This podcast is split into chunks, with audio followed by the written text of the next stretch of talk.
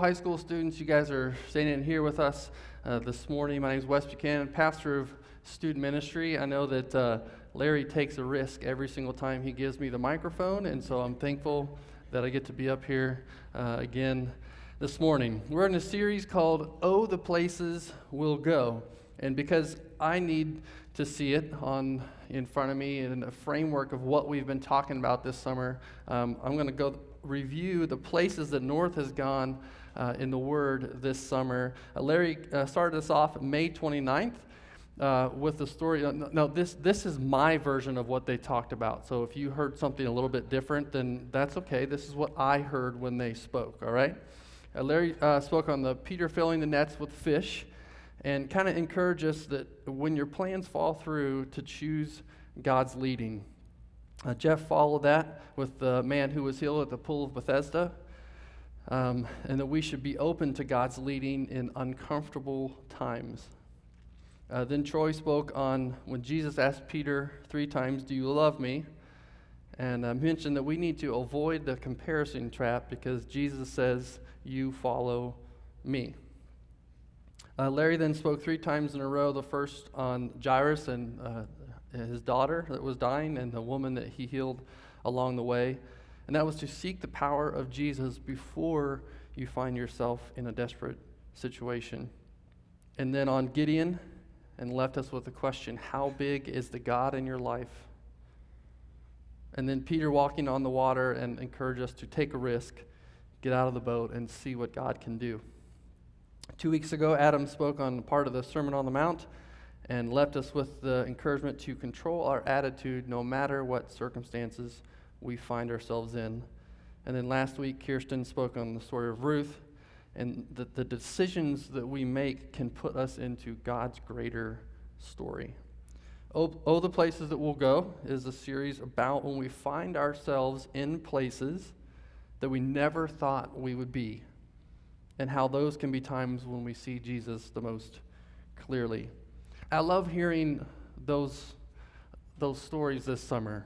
They spoke you know, about the Word of God. They explained the Word of God, but they also shared things that were current in their life, things that were current and real and fresh and new.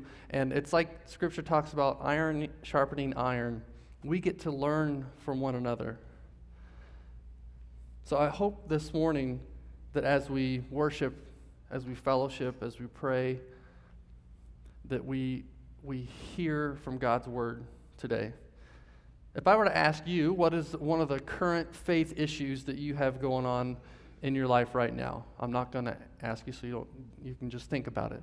But if I were to say, you know, what's what's going on with you and your faith and what season do you seem to find yourself in? What would your answer be?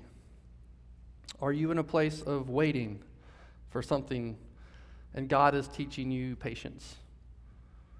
Are you encouraged and you're feeling like that you are fulfilling your God given purposes?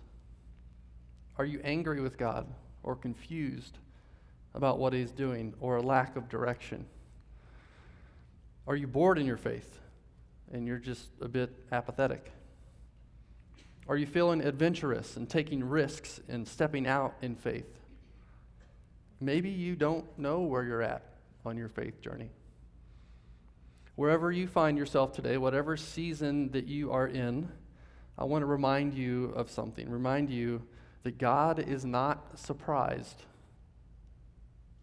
where you're at. He loves you the same today as yesterday, as forever. God is real and He is current, He is alive, and He is in the midst of wherever you find yourself today. I want to share with you guys today one of the themes of my current faith journey. And it happens to fall perfectly in line with our series, Oh, the Places We'll Go, because I'm finding myself in places that I never thought I would be, and I'm getting to see what God is doing. Now, like any season or specific faith journey we find ourselves in, the Lord knew that we would be there, and He prepares the way with things that are seen and some things that are unseen. One of the key pieces to remember, and I remind myself of this, is that no matter where you are today, no matter where I am today, God never puts us in situations that we cannot handle. If we lean on Him, He will give us strength. And He works all things to His good, which means that He's in it. The Spirit is working, working in you, working in others, working in circumstances. So, just one fun example of what it means that you know you may find yourself in a place you never thought you'd be, and God is preparing the way. Uh, Jeff and Deb T-Balt went on a trip last week. They booked their flights. They got on a plane, and they flew to what they thought was Bend, Oregon. Instead, they booked their flights, flew, and landed in Coos Bay, Oregon, otherwise known as North Bend. They booked flights to the wrong place, four hours from their intended destination. They found themselves somewhere where they never thought they would be. Especially when Deb looked down and said, Wow, I didn't re- remember that there was a lake here at Bend. And, and Jeff said, Well, no, honey, that's the ocean, and we're in the wrong place. God was not surprised that they landed in Coos Bay. God was with them when they enjoyed a four hour drive through His creation. And I know without a doubt that God did some things in their heart, in their spirit, and in the midst of that situation to bring honor and glory to His name, whether seen or unseen. Furthermore, God had prepared a way for them to be at a place in their relationship where they just laughed and played and enjoyed that crazy, weird situation. God is always preparing us. So here's where God is preparing me. Here's where God is taking me right now, and actually the last year and a half of my life. It's been my whole life, but pointedly the last year and a half. God is expanding my heart, redefining, taking me on a journey that I never thought I would be to serve the least of these the least of these. In college, one of my professors, uh, Joe, who became one of my close friends, uh, said something to me, and I wasn't sure I believed it, but I do now. He said, As Christ followers, we must always have the least of these on our minds and our hearts. There's no time when we have done enough or when we can forget about them. I've come to believe that that is the heart of God. Here's what I'm learning serving the least of these is a specific and separate calling on our life. Yes, we are to love our neighbor, but our neighbor may not fall into the category of the least of these. Yes, we are to serve our brother or sister, but our brother or sister may not fall into the category of the least of these. We're to love our enemy, but our enemy may not fall into the category of the least of these. So, who are they? There is a separate and distinct calling in each of our lives if we follow Christ that reveals itself throughout Scripture, even from the words of Jesus directly. Jesus, seriously though, if Jesus would have just done this one time, if he would have served the least of these one time, that is enough right, for us to do the same thing. But he made a habit of it. He spoke of it many times. He says in Matthew 25, uh, 35 and 36, For I was hungry and you gave me food. I was thirsty and you gave me drink. I was a stranger and you welcomed me. I was naked and you clothed me. I was sick and you visited me. I was in prison and you came to visit me. Goes on to explain, As you did it to one of the least of these, you did these unto me. Jesus is asking us to serve the least of these, and through that we serve him. God goes on to say in James 1:27, religion that is pure and undefiled before God the Father is this: to look after orphans and widows in their distress and to keep oneself from being unpolluted by the world. This is how I believe God defines the least of these orphans, widows, the poor and the needy, the stranger and the foreigner. There's a theme throughout Scripture of this separate and distinct calling on each of our lives. To name a few places up on the screen Psalm 35:10, Psalm 10:14, Deuteronomy 26:12 to 13, Zechariah 7:10, Isaiah 1:17, 1 John 3:17 to 18, Luke 14:12 to 14, and John 14:18 to name a few, where these are the people who are defined as the least of these. A year and a half ago, after seeking um, a lot of feedback from close friends, doing research, um, lots of encouragement from my wife and kids, and hearing from God in many, many ways, our family t- decided to begin the adoption process through the state of Arizona. And we wanted to adopt siblings to keep them together, to give them a home, a family, to love on orphans. I like to call it the beautiful adventure.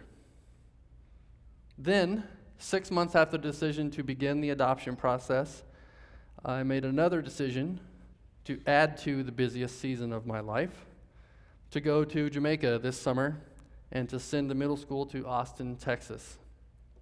Despite all of the reasons to not do those and not do those at the same time, sometimes reason is superseded by a different kind of reason a calling from the Lord. So I want to take a look at a passage today that reveals exactly what I'm talking about. Um, if you have your Bible you, or app, you can turn to Deuteronomy 15. I'll give you a bit of background to set the stage this morning.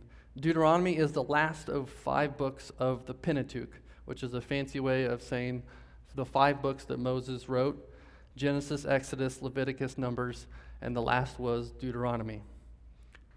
Now, God gave Moses the Ten Commandments.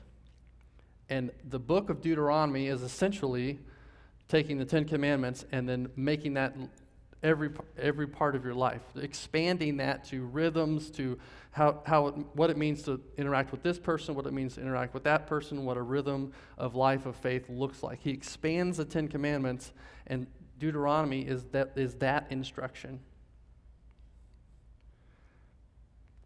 So, a bit about Moses who's this Moses that the Spirit speaks through?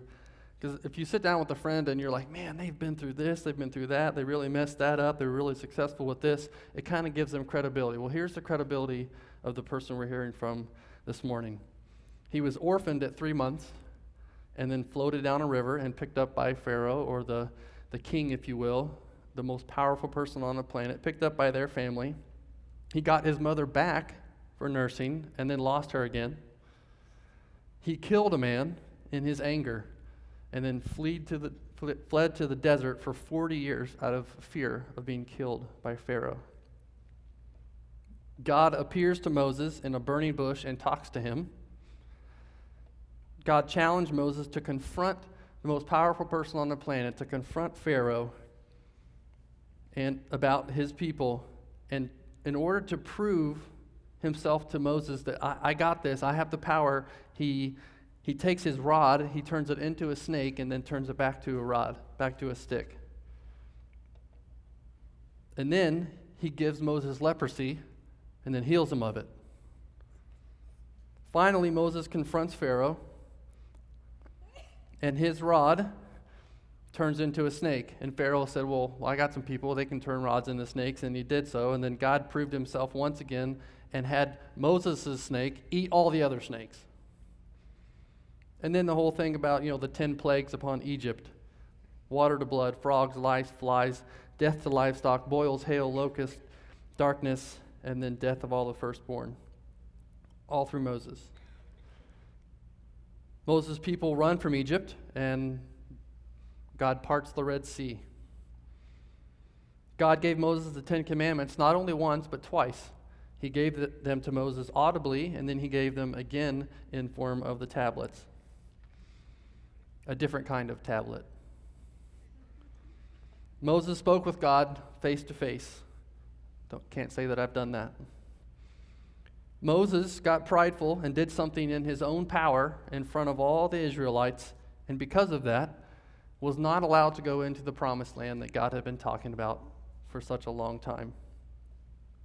Moses then passed his leadership on to Joshua, died. And the last thing that Moses writes is the book of Deuteronomy. So it matters who we're listening to here, right? A lot of experience, a lot of interaction with God, a lot of mistakes. But Moses speaks to God's people in a certain situation. They have not yet gotten to the promised land. So when he's talking to them, he's saying these words to them just prior to the promised land. They're expectant, they're hopeful, they're excited, they're waiting, they're impatient. This is the audience that he's speaking to. And like us, there's something that we're hopeful for, expecting. There's something next for us. So, like the people Moses was talking to, how they respond to God's word affects their future. How we respond to God's word today will affect our future. Deuteronomy 15, 7 through 11. I'm just going to read it straight through. If among you one of your brothers should become poor in any of your towns within your land that the Lord your God is giving you, you shall not harden your heart or shut your hand against your poor brother. But you shall open your hand to him and lend him sufficient for his need, whatever it may be. Take care lest there be an unworthy thought in your heart, and you say, The seventh year, the year of release, is near, and your eye look grudgingly on your poor brother, and you give him nothing, and he cry to the Lord against you, and you will be guilty of sin. You shall give to him freely, and your heart shall not be grudging when you give to him, because for this the Lord your God will bless you in all your work and all that you undertake. For there will never cease to be poor in the land. Therefore, I command you, you shall open wide your hand to your brother, to the needy, and to the poor in your land. So, breaking these down by verse. Verse 7, you see the phrase among you. Okay, you, you know, give to those among you.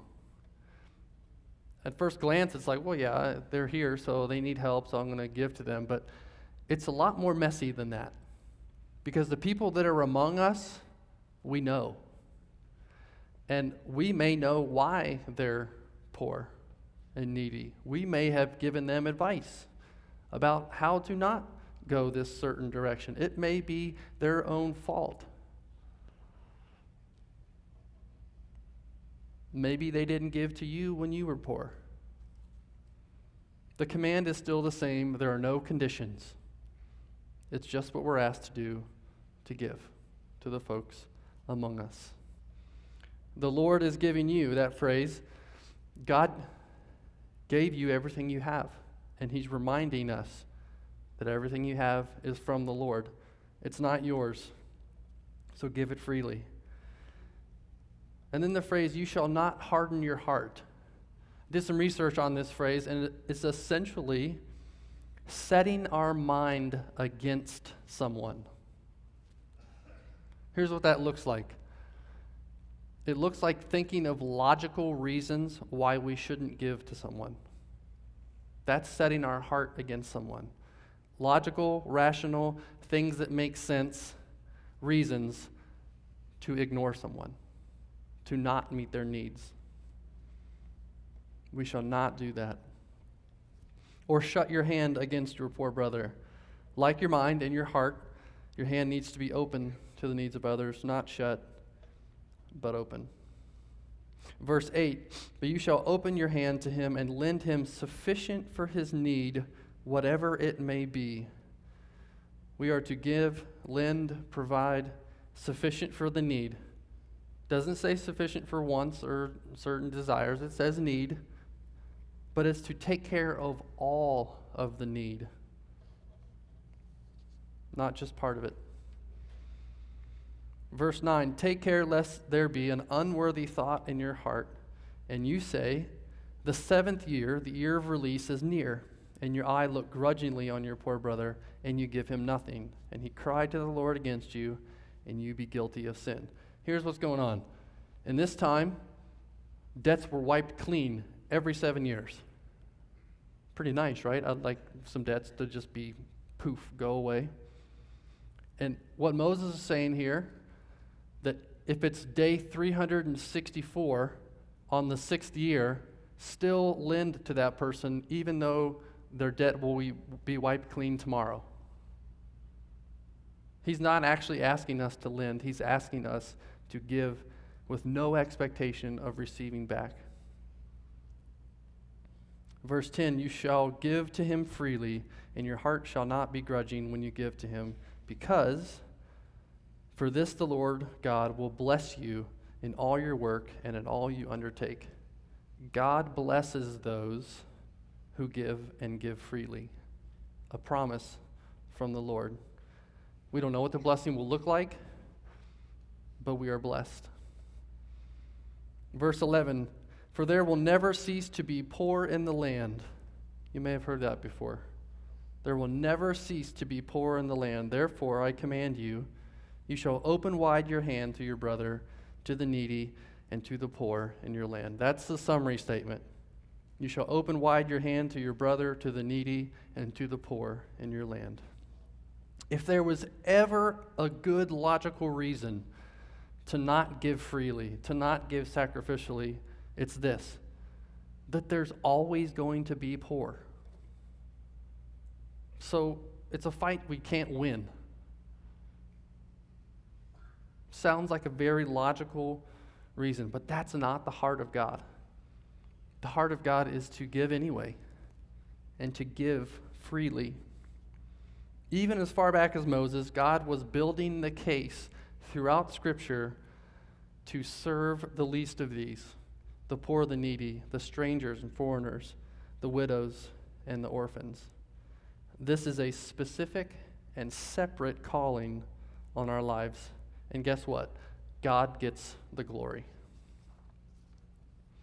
I want to th- say thank you to many of you.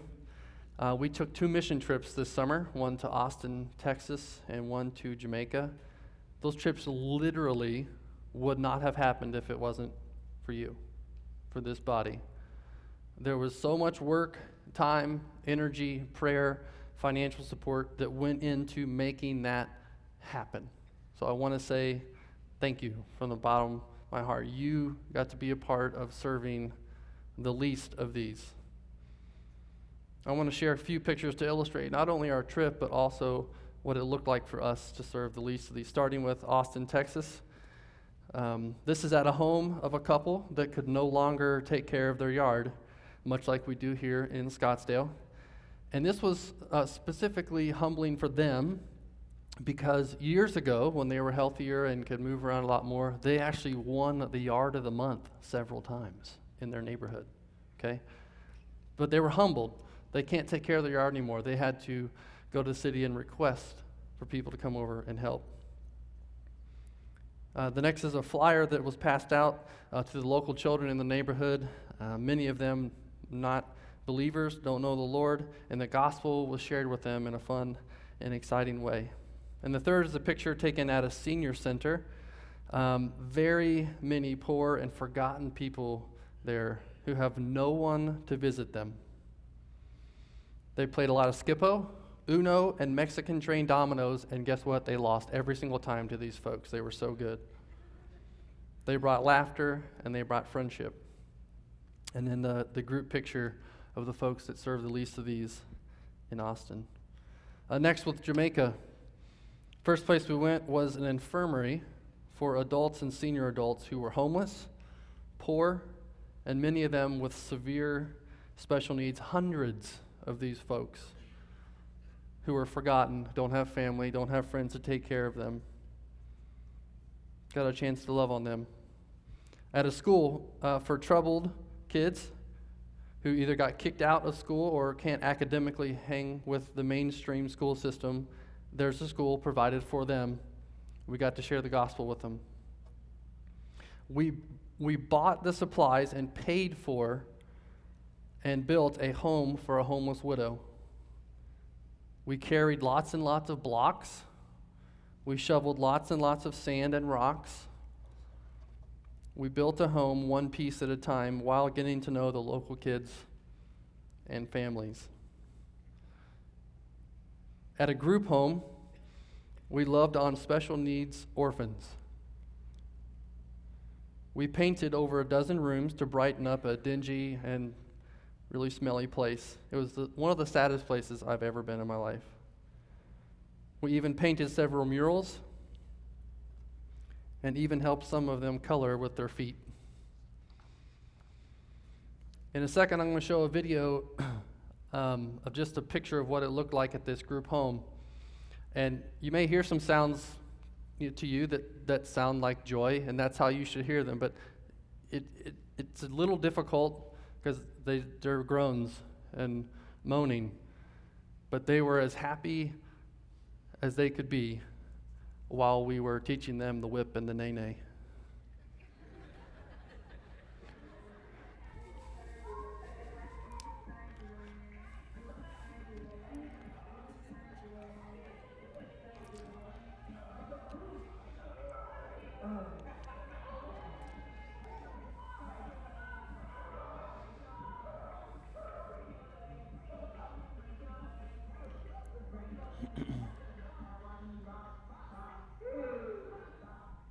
And this is the group that got to serve the least of these in Jamaica this summer.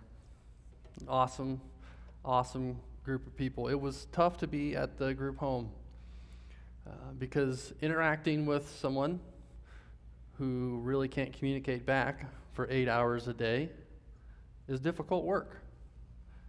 And it was hard to do, and our students jumped right in and loved and loved well.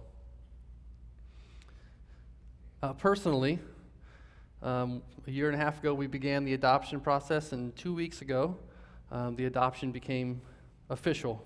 And this is a picture at court where we officially adopted Eric, age eight, and Joseph, age six, into our home. And uh, they wanted to take on our last name, but then added in that they wanted to take on Bryson's name. So they are Eric and Joseph Bryson Buchanan. And it was a special moment for all of us. We even got a chance to vacation uh, in Florida shortly after that. And, um, but it's not all smiles and nice outfits. A lot of the time we feel like this. it is a beautiful adventure. Uh, I promise you that if you choose to serve the least of these, you will make mistakes like I did. You will get it wrong like I did. You will still have a lot to learn, like I do. But you will find yourself in a place you never thought you would be, and you will see Jesus more clearly because of it.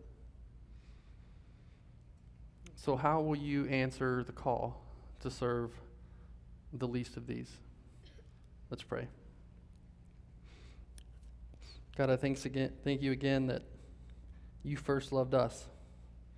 And because of that love, then we get to love you and love others. I pray that as we consider what it means to serve the least of these, that you just make it very clear. You give us faith, you give us courage, you give us the strength to follow exactly what you would have us do. We ask all these things in your name. Amen.